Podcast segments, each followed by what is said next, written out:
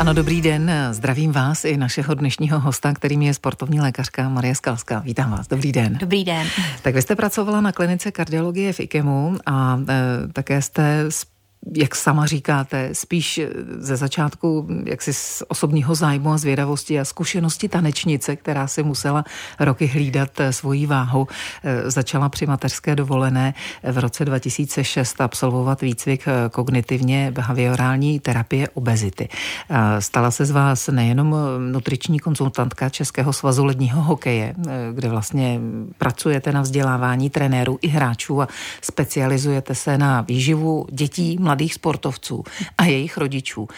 Je to pořád eh, jako zanedbávané téma, nebo to mm-hmm. zanedbávané je příliš silné slovo? Eh, já vždycky si vzpomenu na to, když jsem se na jedné přednášce, které, dělá, které dělám právě pro rodiče, trenéry, zeptala, k čemu je dobrá sportovní výživa a v první řadě se dělá maminka, nevím, jestli to můžu říct úplně nahlas, je neděle dopoledne, ale řekla, trenér nám řekl, že výživa je na, a teď si doplňte to ošklivé slovo. A je na? Eh, není na. Aby jsme měli dobré, tak musíme mít dobrou výživu, ale ta výživa ovlivní u dítěte vlastně úplně vše všecko, i u dospělého, u dospívajícího. To znamená nejenom ten sportovní výkon, když se bavíme o sportovní výživě, ale také to, jestli to dítě bude utahané už o velké přestávce, jak bude schopné se odpoledne učit a zejména i teď, eh, i jak bude prospívat, jak bude růst, jestli ta holčička začne menstruovat a všechno se bude dobře vyvíjet, protože my teď hodně řešíme i poruchy příjmu potravy. Takže i u sportovců, i bohužel nesportovců, i když to bych nechtěla, abychom neměli nesportovce, tak ta výživa je základ. A na tom všem pak pracujeme i z, co se týče tréninkového rozložení, regenerace a odpočinku. Ale... Když jste zmínila mm-hmm. tu mhm. únavu, tak eh, co by sportovec, eh, hobík nebo nesportovec, který se rozhodne sportovat, si říká, no tak já jsem takový unavený po těch Vánocích a po těch no. oslavách toho Silvestru, tak já si to posunu a začnu cvičit a věnovat se svému tělu až po nějaké době. Mm-hmm. Co to je vlastně ta únava, co nás jako kosí? No, to může být mnoho faktorů dohromady. Jo? A já bych vždycky u té únavy, když eh, bychom řekli, jak na ní, tak bych řekla velmi jako s respektem k vůči vlastnímu tělu. A když se vezmeme třeba pracujícího sportovce, ty hobíci, což je vlastně hrozně těžké, když máme vrcholového sportovce, tak ten si může odpoledne lehnout. Oni sice jedou v těch obrovských dávkách, ale fakt mají čas spát. Ale když máme hobíka, tak někteří hobíci jsou schopní fakt být každý ráno v bazénu, pak do práce, pak jdou najezdit eh, ty kilometry, konkrétně hlavně triatlonisti, to jsou prostě obrovské objemy a jedou až na krev. A já si myslím, že někdy je lepší fakt si jít dřív lehnout a vynechat ten trénink, protože ten spánek dohnat nemůžeme. Takže základ je ve spánku a pak se i dobře najíst a tyhle ty dva faktory nejvíc potom ovlivňují tu naší únavu. A samozřejmě v těch zimních měsících teďka už můžeme jakoby dojíždět některé zásobní, uh, zásobní prostory některých určitých látek, které třeba v létě se nám dostávají trochu víc, uh, různé minerální látky, můžeme být deficitní v některých vitamínech, typicky vitamin D, takže je to více hledisek. Se sportovní lékařkou Marí Skalskou si povídáme eh, o sportu, o hubnutí, o výživě, která je nesmírně důležitá. Mnozí chtějí hubnout eh, ne kvůli kráse, ale právě kvůli zdraví. Jaký je vlastně body mass index Čechů teď aha, z těch posledních měření? Já jsem to teď dávala jako hádanku na sociální sítě. My jsme od roku 2017 přibrali jednu celou jednotku. Uh, nutno říci, že ten body mass index sice není úplně spolehlivý, ale je to takové nejjednodušší hledisko. Takže my Češi bohužel jsme na nějakých 26 a celých dva. V ten moment může někdo říkat, teď ten body mass index, když mám hodně svalů, tak to není spolehlivé. No jo, ale jako pojďme se rozhlídnout při čekání ve frontě u pokladny, kolik tam máme sportovců a svalovců. Bohužel si myslím, že to je jednoznačná ukázka toho, že jako spolu, jako populace česká tloustneme. Takže eh, když bychom to řekli body mass index a vztah k tomu rozdělení, tak my jsme zhruba v pásmu nadváhy, uh, ale je možné klidně, že bude mít někdo body mass index 26 a bude to sportovec a bude to na na úkor toho, že má větší množství svalové hmoty a může to být v pořádku. Takže kdo má body mass index nad 30, tak tam už to opravdu jako neomluvíme, neokecáme a nese to sebou zdravotní rizika. Eh, plány na internetu, jak zhubnout a jak se dá do kondice, tak tam se to jenom hemží. No. Jak se vybrat ten správný plán? Nebo, nebo jak si třeba sestavit ten vlastní? Mm-hmm. Já bych řekla velmi respektovat svoje chutě, to znamená opravdu, když se budu nutit do nějakého jídelníčku, kde jsou potraviny, které mi vůbec nechutnají, tak ta šance na udržení je minimální. A taky respektovat časové možnosti, takže pokud jsem vůbec necvičila a vrhnu se do plánu, kde budu pětkrát týdně hodinu cvičit, tak eh, tomu nedávám velkou šanci. Takže eh, pozvolná, eh, já bych asi i koukala, kdo to sestavuje ten plán a trošku bych šla i po tom vzdělání, protože trošku mi jako se ježí chlupy hrůzou takoví ti odborníci ve smyslu, já jsem zhubla, tak teď to řeknu, jak jsem to udělala já, všem to bude fungovat. Nebo takový ty životopisy, kdy prostě jako je, já jsem tisíckrát hubla, tisíckrát nabrala, tak to ze mě dělá odborník odborníka, takže trošku mrkněte i kdo vám to radí, abyste nenaletěli. A jakmile jsou tím spojené nějaké uh, dramatické výživové doplňky, koktejly, tak uh, do toho bych určitě nešla. Uh-huh. No a kolik toho v našem životě, když chceme zhubnout uh, kvůli kráse nebo kvůli zdraví, to je uh-huh. úplně jedno, ale prostě chceme udělat cvičení. A kolik toho uh-huh. udělá právě to omezení v jídle? Na hubnutí se musí začít v kuchyni, ale to cvičení má naprosto nedozírné úžasné dopady na naší zdravotní prognózu. Takže um, je to vlastně velmi spojená nádoba.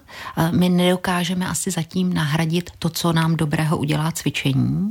Na druhou stranu zase, když někdo trošku je zvyklý hýbat se, tak jenom navýšením té cvičební aktivity úplně nezhubne. Takže ideální kombinace oboje najednou. Ale když zapracujeme na tom jídelníčku, tak ten efekt bude rychlejší. Když říkáte, zapracujeme na jídelníčku, oni se hodnotili diety za ten mm-hmm. uplynulý rok. Tak eh, kdo ano. je hodnotil vlastně mm-hmm. na základě čeho takové hodnocení? Eh, je to každoroční zveřejnění eh, ve Spojených státech, takže je to na základě teda odborníků, eh, kteří působí ve Spojených státech, ale jsou to opravdu jako renomovaní odborníci, ať už diabetologové, kardiologové, nutriční specialisti a také epidemiologové, to znamená zpracovávají se eh, studie provedené ohledně výživy a eh, tam už několik let za sebou stále, stále vítězí takzvaná středomořská dieta, co se týče efektu úplně, když se zhodnotí všechno, což znamená, jak je to efektivní na dlouhodobé udržení hmotnosti, ale také jako prevence vůči zdraví srdce, právě diabetu. Letos se nově hodnotila kvalita kostní hmoty. Také tam je položka třeba, jak ta dieta je udržitelná, jak ji zvládneme udržet.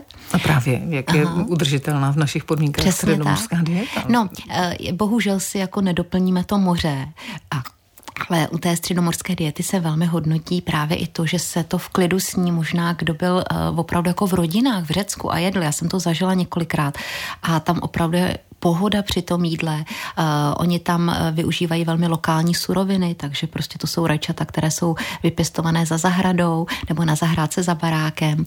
Takže u té středomorské diety se právě hodnotí i ta atmosféra při tom jídle, která dělá uh, velký posun. Taky takže... jsou tam ale hodně ryby uh-huh. a někdo ryby prostě mhm. nechce. Uh-huh. A nebo uh-huh. i z finančních důvodů uh-huh. je prostě nemůže, nemůže jako uh-huh. často dopřát do jídelníčku nebo přes půl kila zeleniny. Uh-huh. Třeba mu teď v zimě ani ta čerstvá nechutná. Uh-huh. Tak jak tohle to jako Aha, Nemusí být čerstvá, když bude dobře mražená, tak může být mražená. Ono, eh, když bychom porovnali třeba množství nebo cenu masa, tak přece jenom ta zelenina bude pořád ještě nižší. A eh, i v poslední době my víme, že eh, to maso by nemělo být každý den. Já bych neřekla, měli bychom být vegani, ale zase nadměrná spotřeba, zejména takzvaně červeného masa, je kancerogenní.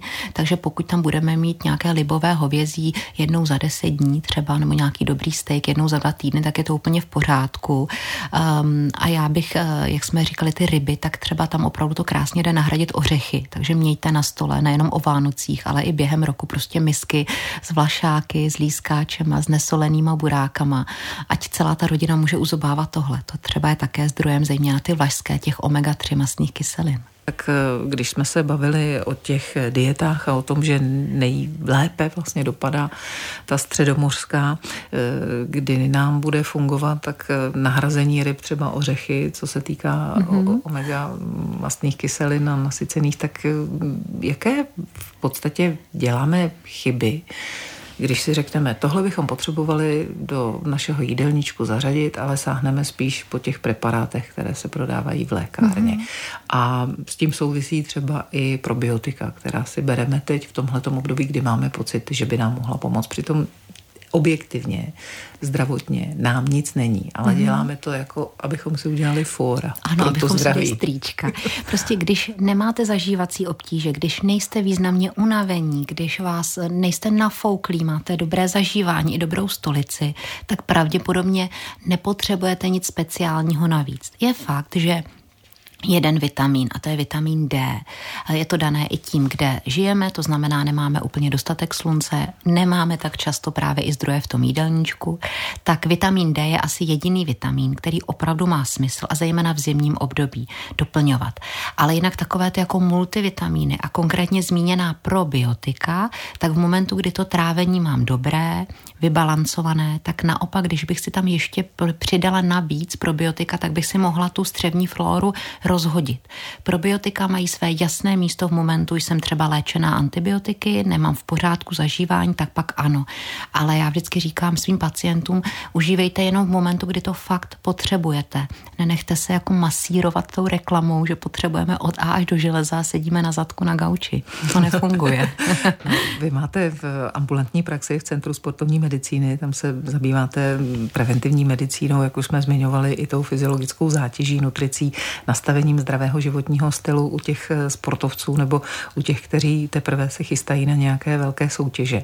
Tak eh, třeba dívky, kdy jste říkala, že se eh, podstatně navýšil počet těch, které mají problém s příjmem potravy a řeší se anorexie, tak mnohé dívky, i ty, co nesportují, řeší přibírání, bojí se jíst tuky. Ale mm-hmm, ty tuky mm-hmm. přece tělo potřebuje, ty jsou no, prospěšné, no. obzvlášť u těch sportovců. Já ještě k tomu řeknu, na nás se valí obrovské množství poruch příjmu potravy a na mě se snad valí jedna ku jedné i u kluků mladých, jo, tak bacha na to, i kluci to mohou mít.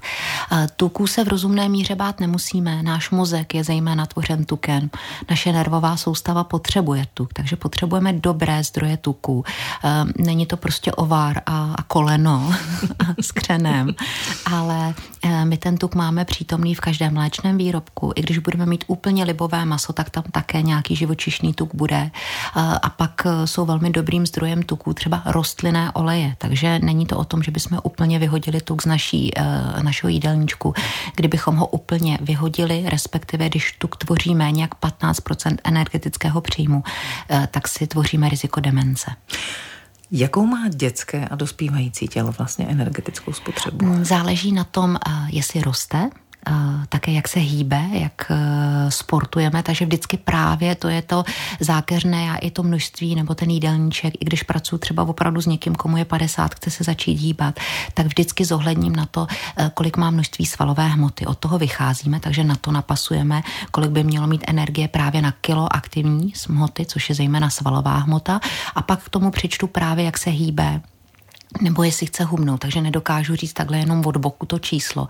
Ale právě proto nikdy nebudou fungovat ty umělé jednotné jídelníčky, které se můžete přijít, e, dočíst na internetu. Mě v ambulanci hodinu trvá, minimálně hodinu, hodinu a půl, než já vlastně zjistím opravdu, jaký ten člověk má množství pohybu, životní návyky, co potřebuje a podle toho to potom ladím. Hmm, a takhle od stolu nedokážete říct přece jenom, kolik těch bílkovin by to tělo potřebovalo? Já bych řekla od stolu, když e, budeme vědět e, kilogramy tělesné hmotnosti, tak u dospěláka, který nějak významně nesportuje nebo žije tak normálně, tak je to zhruba jedna ku jedné. Takže kdybychom měli 70 kilovou ženu, tak by to bylo 70 gramů bílkovin. Ale když budu mít 70 kilového pubertáka, který 4x, 5x týdně hraje florbal, tak bude potřebovat dvojnásobek. Eh, jak se vlastně tělo kontroluje, jak dokáže vstřebávat ty výživové látky a mm. jaký ten vlastně výkon je k tomu potřeba? Mm-hmm. Vlastně podle takzvaně jako té, toho klinického efektu tu přesně, jo? když nebude utahaný, když třeba budeme mít sportovce, bude v tom tréninku prospívat, tak to je vlastně známka toho, že má asi dostatek zejména energie. Ale když eh, třeba situace navyšují se tréninkové dávky, ta výkonnost nestoupá, je utahaný, ve škole to nejde, tak v ten moment budeme asi první většinou koukáme na to, jestli je vůbec dostatek energie na ty velký tréninkové objemy. Ale to může být i u ženy, která prostě špatně jí a jí nedostatečně. Každá změna začíná v hlavě, tak jak si hlavu přenastavit, i o tom budeme mluvit v dalších minutách našeho vysílání s hostem, kterým je doktorka Marie Skalská po zprávách na radiožurnálu. Ano a tím je sportovní lékařka Marie Skalská, která přednáší doma i v cizině na odborných fórech, publikuje na téma pohybová aktivita, výživa, redukce hmotnosti a také prevence civilizačních onemocnění. A já už jsem před zprávami říkala tu vaší eh, větu oblíbenou, každá změna začíná v hlavě. Mm-hmm. Jak se ale hlavu přenastavit? Je to jednodušší ve 30 nebo v 50? Um, Takhle, čím déle něco děláme, tím hůře se to přenastavuje. Úplně jako nejhloupější je říct si od 1. ledna všechno změním a budu to dělat úplně jinak. Eh, Takže já bych řekla, že u tohohle je fakt důležité si dát reálně dosažitelný malý cíl. Já jsem zrovna teďka dávala na své sociální sítě, takovou vždycky dávám výzvy hodně a to byla výzva, pojďme každý den des, přidat 10 minut pohybu. Takže my, když si dáme cíl, který splníme, byť je malinký, tak nás to hrozně nakopne a namotivuje dál. Takže pojďme si přesně říct opravdu třeba 10 minut, 15 minut, protože i těch 10 minut pohybové aktivity už ovlivní krevní tlak. 3 minuty ovlivní rozhodovací schopnosti, takže ono opravdu jako i to málo stačí. A ono, když vydržíte, eh, pojďme třeba dneska už tam dáte 10 minut a říci, že ten příští týden tam také dáte desetiminutovku, to tak najdeme, tak uvidíte, jaký krásný jako efekt to udělá, protože si řeknete, tak já jsem tohle zvládla, tak já si ten příští týden třeba dám 15.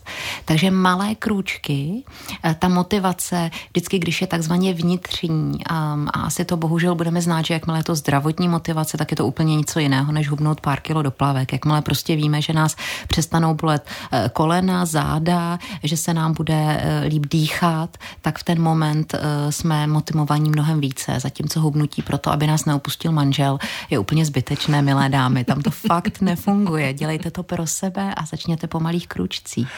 Náš dnešní host ve vysílání radiožurnálu sportovní lékařka Marie Skalská sama o sobě říká, že jste člověk, který má rád výzvy, Aha. objevování nových věcí, že vás děsí uniformita a stereotyp. Co by vás jednoznačně zabilo? No, to je třeba i to, že já eh, nesedím všech pět dnů v ambulanci. Já strašně obdivuju praktické lékaře, na kterých se valí denně 60-50 pacientů. Tak já to musím střídat právě třeba i s tím přednášením, eh, i s tím předcvičováním, aby to bylo pestré. No. no, ale také se asi někdy nechce předcvičovat. Ne? No jasně, víte, že se mi strašně nechce. Že pořád jste tak usměvala. No, uh, ne, ne, ne, zeptejte se doma, ale uh, já tím, že předcvičuju, tak já tam musím dojít. To je obrovská motivace. Vždycky děkuju těm mým uh, holkám v uvozovkách, že tam dojdou a pak já s tímto pravidlo, že uh, opravdu, a je to i z hlediska zdravotního, je fajn, aby nebylo více jak dva dny bez pohybu. A mám vyzkoušeno, že i stačí, když budu cvičit doma 10 10, 20 minut a ono mi to přesně nakopne. Takže eh, v ten moment, když prostě dva dny se nehýbete, tak pak už jenom mechanicky si řekněte, tak já tomu teď těch 10 minut dám, 15 minut, nastavte si playlist, 15 eh, interval na budíku a pojďme do toho. No ale co když nás právě zradí ta pevná vůle? Hmm. A pevná vůle není. A já, není? No, já si myslím, že pevná vůle není, že to je fakt jenom o té motivaci. Um, a já když eh, začínám nějaký třeba jako nastavení nového režimu, právě s těmi mými pacienty nebo klienty, tak já vždycky říkám, ten první týden buďte trošku bez mozku, prostě to mechanicky plňte a ono se to začne potom budovat ten návyk, takže i v tenhle ten moment racionálně si říct, tak 10 minut, 20 minut, je to tak strašně malá část toho dne, a, tak já to sobě dám a dám to proto, protože chci být jako spokojená, zdravá, děláme to pro sebe. No vy s radostí vysvětlujete vědu, tak mm-hmm. by mě mhm. zajímalo, co v poslední době věda v souvislosti právě s dietami, hubnutím, zdravím, mm. co prokázala. Um, ale že já bych možná to furt stočila na ten pohyb, že prostě stále vychází, že kolem té pohybové aktivity je nesmírné množství benefitů. U toho jídla, to bychom tady mohli sedět e, strašně dlouho, protože se pořád točíme v tématech přerušovaného hladovění, jestli tuky, jestli cukry, um, ale stran té medicíny pořád platí, že to je o tom um, adekvátním energetickém příjmu zejména a o tom nějakém rozumném rozložení. Takže jakmile se budete vrhat do jednostranných diet, tak vždycky je tam riziko, že vám buď něco bude chybět nebo něco přebírat. Takže ano, třeba o, u takzvané jako nízkosacharidové diety se bude skvěle hubnout, ale pro pacienty, kteří jsou v riziku, třeba už nemají v pořádku lipidové spektrum, tak je tam potom v ten moment zase riziko právě, že se to lipidové spektrum pomíchá.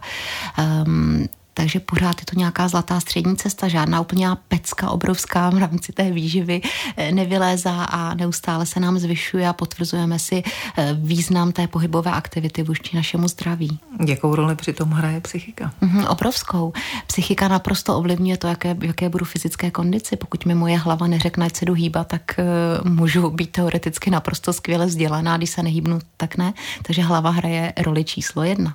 Jsou opravdu lidé, kteří pravidelně sportují řekněme, odolnější vůči nemoci?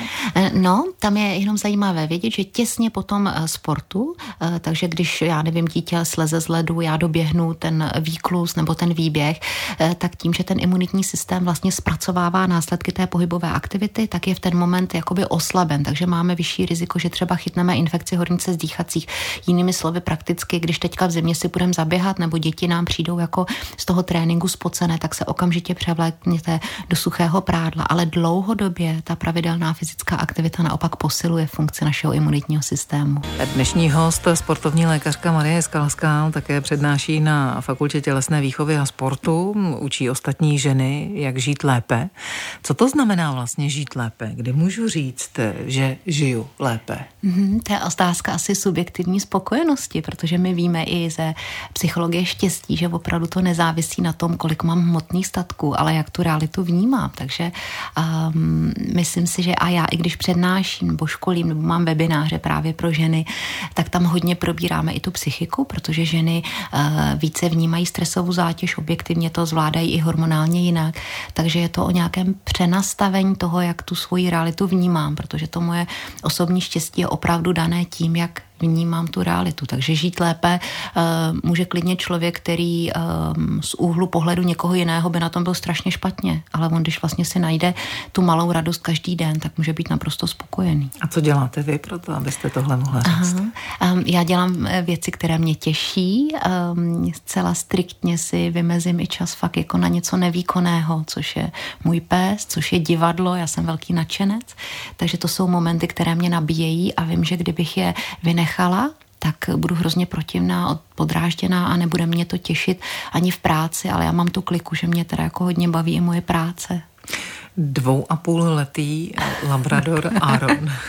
Teď jo, jo, jo. máte za sebou nové zkoušky z kanisterapie. Mm. Je to těžké, jsou, když jo. to člověk chce jako absolvovat um, se svým psem? No, já mám hodně živého psa, takže um, ty kanisterapeutické zkoušky, to vlastně bylo už skoro před rokem, ale já hodně dělám i výcvik, tak tím zdravím všechny tuší, jako můj Aaron je hrozně živý a velmi jako živý.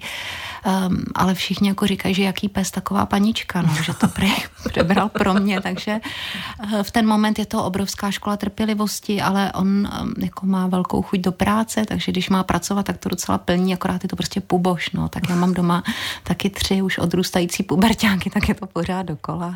No a když eh, jdete s tím psem, tak no. jdete nebo běžíte? Jako eh, já se snažím, ano, já se snažím jít jo, snažím se jít, ale vypadá to někdy dost komicky. A tak každý, kdo má většího psa a ještě živého, tak asi tuší, jak to vypadá. Je chůze ideálním pohybem mm. pro začátek, když chceme právě hubnout? No jasně. A ten mýtus jasně. 10 tisíc kroků, mm. funguje to? Nebo je jo, to je to mýtus. To jsem moc ráda, že jste řekla, že to je mýtus, eh, protože každý máme jiné množství pohybové aktivity. Takže zase takový tahák. Eh, vemte si mobil, chytré hodinky, zmonitorujte si příští týden, kolik průměrně denně chodíte a někdo zjistí, že chodí 4,5 tisíce kroků. Takže v ten moment, kdyby si řekl, tak já budu chodit 10 tisíc, tak se z toho zblázní, protože to je víc jak dvojnásobek. Takže vy si zmonitorujte, kolik chodíte za den a navyšte to zhruba o 30%. Eh, my z těch dat víme, že pro starší populaci bude pro jejich zdraví už dostatečně nějakých 6,5, 6800. Pro tu mladší produktivní populaci bude v pohodě nějakých 8,5 tisíce, takže tak 10 tisíc je uměle vytvořený koncept. No a sporty, jako třeba veslování, mm-hmm. pro koho jo, je? jo, veslování je bezvadné, pokud umíte dobře tu techniku. Pozor, tam je fakt strašně důležité umět dobře provést uh, ten pohyb a obecně uh, pojďme kombinovat takzvané jako aerobní sporty, ať už je to chůze, pomalý běh nebo uh, teďka běžky, jízda na kole po rovině, ale hlavně přidejme silový trénink. To je i v doporučení VHO opravdu dvakrát týdně a zejména holky, nebojte se posilovat, ženy, nebojte se posilovat, zejména po té padesátce. A u mužů, eh, pánové, kluci, eh, těm je samozřejmě silový trénink bližší, ale vy tam zařeďte třeba i dopady výskoky, je to vzhledem kvalita, ke, vzhledem ke zlepšení kvalitě kostní hmoty a u těch holek eh, s nástupem perimenopauzy, což je po 45. roce věku, ne, že by se nám netvořily svaly, ale oni se nám lépe a rychleji rozpadají, takže tam opravdu velký důraz na to, aby tam byla přítomná silová jednotka. No ale co když přes všechen ten pohyb ten člověk prostě nehubne a hmm. pořád je tam ta pneumatika kolem pasu? Um, nemusí úplně hubnout, když bude cvičit, tak pořád si dělá zdravotní přínos. A když tam zůstává pneumatika, tak je potřeba se mrknout i na ten jídelníček. No, bez toho to nepůjde. Jak se nám podaří udržet si váhu, tak eh, i na to se teď budu ptát eh, Marie Skalské, sportovní lékařky. Předtím ale jak třeba dlouho většinou člověk hubne 10 kilo. 10 mm-hmm. kilo to je asi tak jako taková číslovka, kterou po vás lidi nejvíc chtějí. Ne? Záleží na tom, z jaké jdeme hmotnosti. Já bych řekla, že je ideální zubnout zhruba 5 až 10% své aktuální hmotnosti, co teď vážíte, a udržet to aspoň půl roku. A když má někdo ten body mass index větší jak 35, tak většinou to jde mnohem rychleji, tam je klidně možné zubnout i nějakých 20% takže fakt je důležité ta výchozí startovní čára a, a zhubnout prostě to je jednoduchý, že jo, ale přesně, pojďme na to, jak to udržet, to je ta Nobelova cena, která za to bude, až to někdo vymyslí. A když se to nedaří, tak no. Eh, vy vlastně říkáte, že každá emoce a myšlenka spouští hormonální metabolickou kaskádu. Mm-hmm, tak jak mm-hmm. na to? Mm-hmm. No, um, než začnete hubnout, tak vlastně je hodně důležité přijmout to svoje tělo takové, jako je, jaké je, mít se rád. Je to jediný místo, kde můžeme bydlet, kde budeme žít, eh, protože takové to nenávidím se, že já jsem hnusná, tlustá, podívejte se na mě, tak to už to nastavení je negativní. Takže první je ne se s tím smířit, ale fakt mít jako respekt.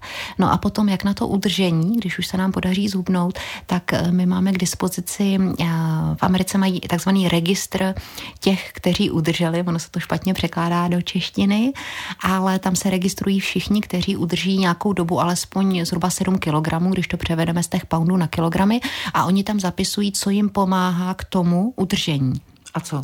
A udrž, pomáhá dostatek pohybu. Oni se hýbou alespoň hodinu denně, ti, kteří udrží, snídají a nějakým způsobem se pravidelně váží, kontrolují si to, zapisují. To možná všichni známe, že když zapisujeme, co máme sníst, tak je to úplně jiný, než když si jako řekneme, hele, tohle bych mohl, tohle bych nemohl, že jo? Ty dva rohlíky cestou z nákupu, to se skoro nepočítá, to jsem ještě neobědval.